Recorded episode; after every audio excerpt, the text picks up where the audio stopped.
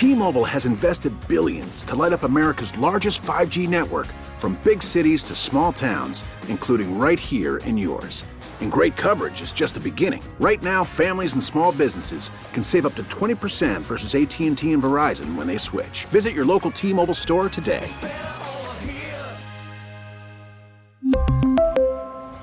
Plan savings with 3 lines of T-Mobile Essentials versus comparable available plans. Plan features and taxes and fees may vary. Audacy is giving you a chance to win a trip to London to see Taylor Swift at the Eras Tour. It's Tay in the UK. Hey, it's Taylor. Just download the free Audacy app, log in and listen to a participating station for a minimum of 60 minutes to get your daily entry. And you could win a chance to fly off to London with three friends and see Taylor. I can't wait to see you at the Eras Tour in London. For more, go to audacy.com slash Taylor. Tay in the UK. It's on the Audacy app. Thanks to Republic Records. This is a national contest.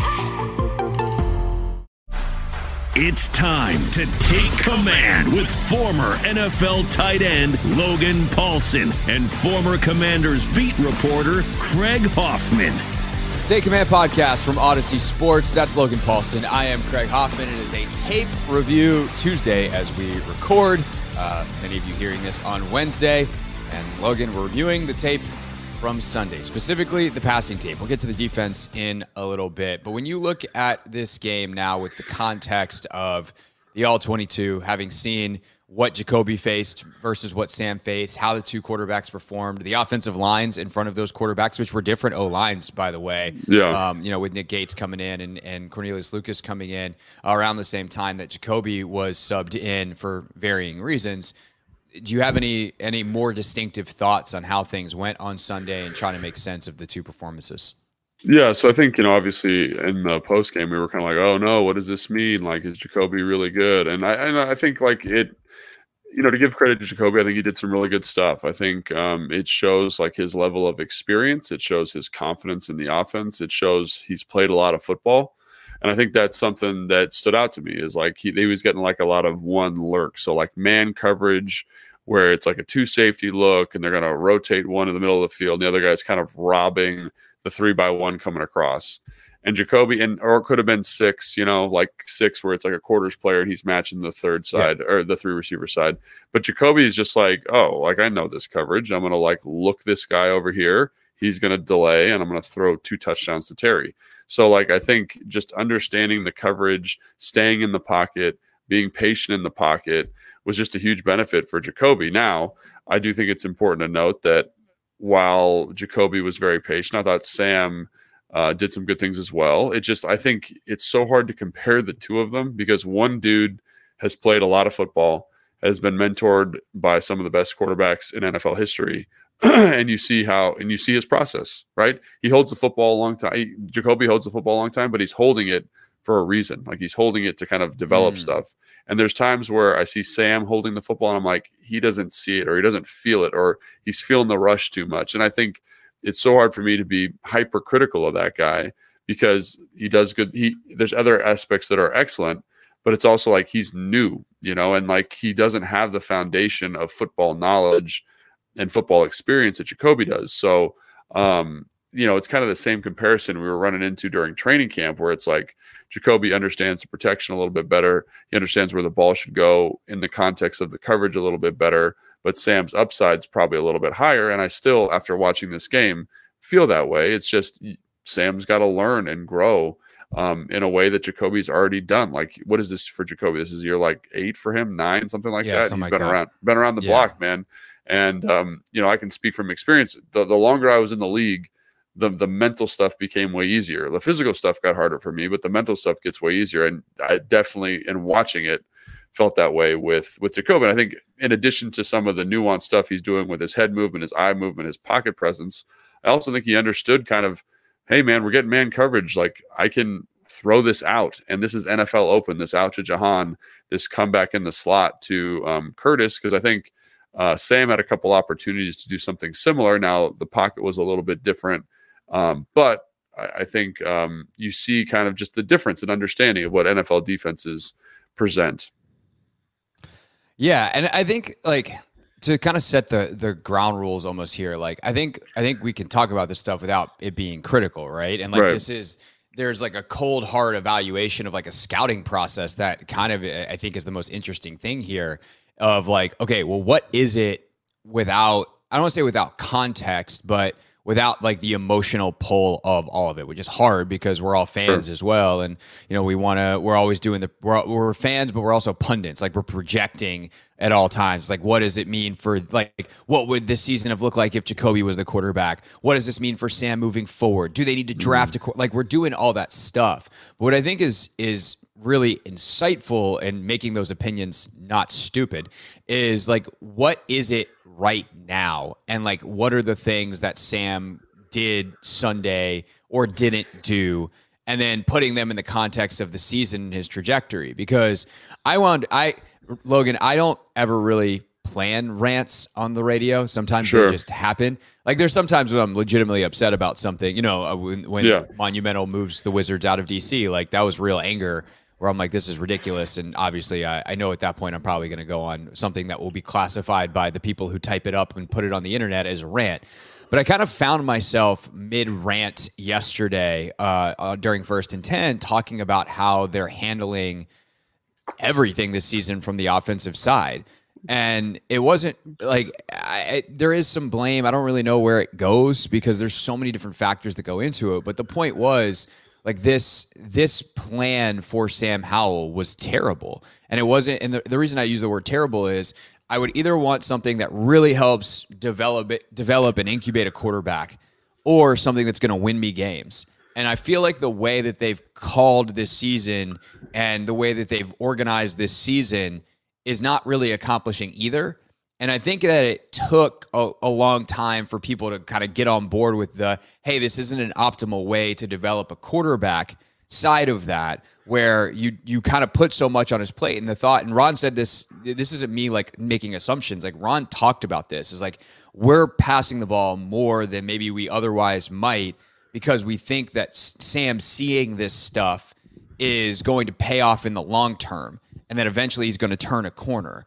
And I think what we've seen, and, this is kind of where I'm leading to the question, like after watching the tape, is I feel like when you watch the game on TV and you watch how this has played out the last couple of weeks, it feels like that has not been the case, that it's actually overwhelmed him. And, and it's like trying to ask a kid to learn how to ride a bike without training wheels, and that all the kid's going to do is fall. He's not actually learning anything, he's just going to fall.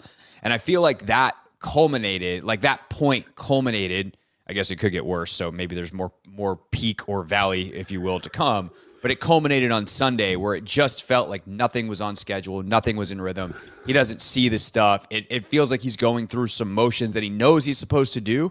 But then you see Brissett go through some of the same stuff, holding the ball for a purpose, moving it defenders with his eyes, some of that stuff that we wanted to see Sam have, and and we see how it can work, and that this actually hasn't been a good thing for Sam. I know there's a lot there, but when we talk about like the the development and kind of that idea of of Sam learning to ride a bike without training wheels, like do you see some of that falling, if you will, on Sunday? I mean, that's a good question, um, and it's and it's hard to say like definitively yes or no. Uh, like so, uh, like let's just go to the film, and I think like the film is something that I always kind of go back to, and I think like there's the the first uh, the second first and ten of the game, so it's the second drive like they're running what I would call like double arrow. So it's a three by one, backs offset to the three by one, three by one's to the right. They're running like two sit routes in a corner. Okay. And then they're to f- put the back in the flat to that same side.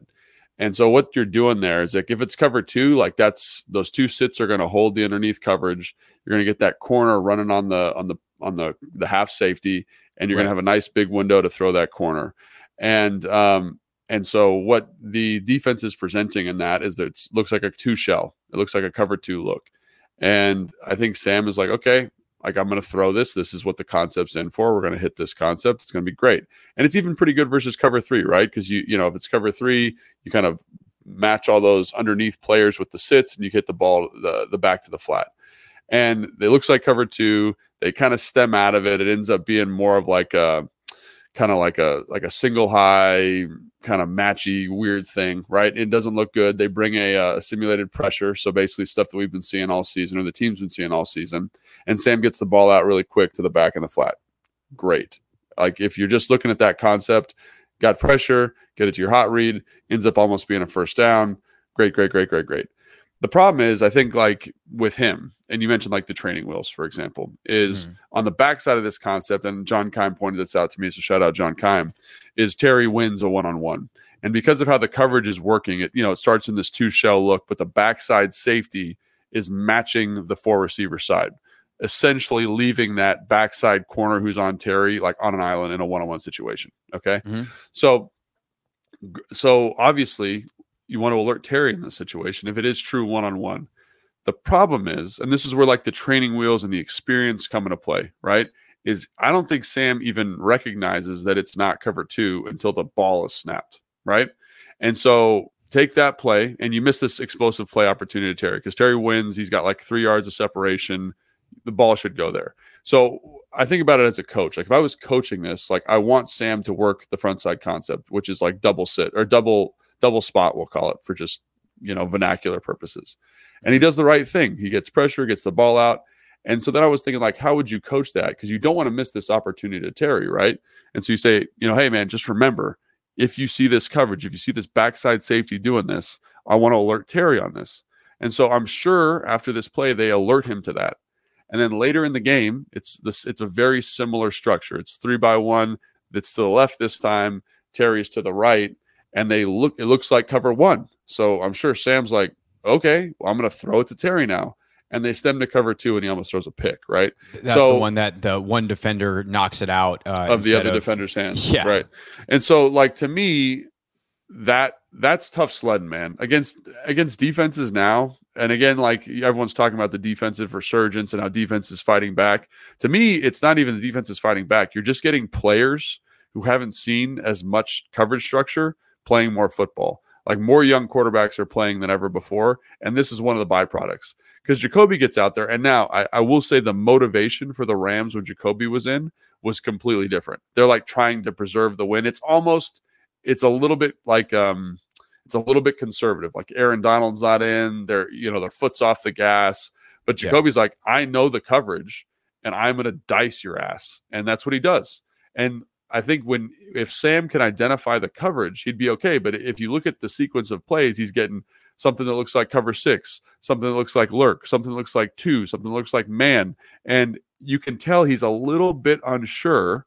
And then you couple that with some opportunities, like the next play after that, or the, and uh, maybe not the directly next play, but one of the next plays in the sequence, next pass play, for example, they run a play action pass and they're running a dig, and Terry is wide open on the dig, but Sam is a little bit antsy in the pocket, vacates the pocket, and he does run for a first down. But I'm also like, throw this ball, man. This is a good pocket. It's a clean pocket. It's drop eight. There's only three guys rushing.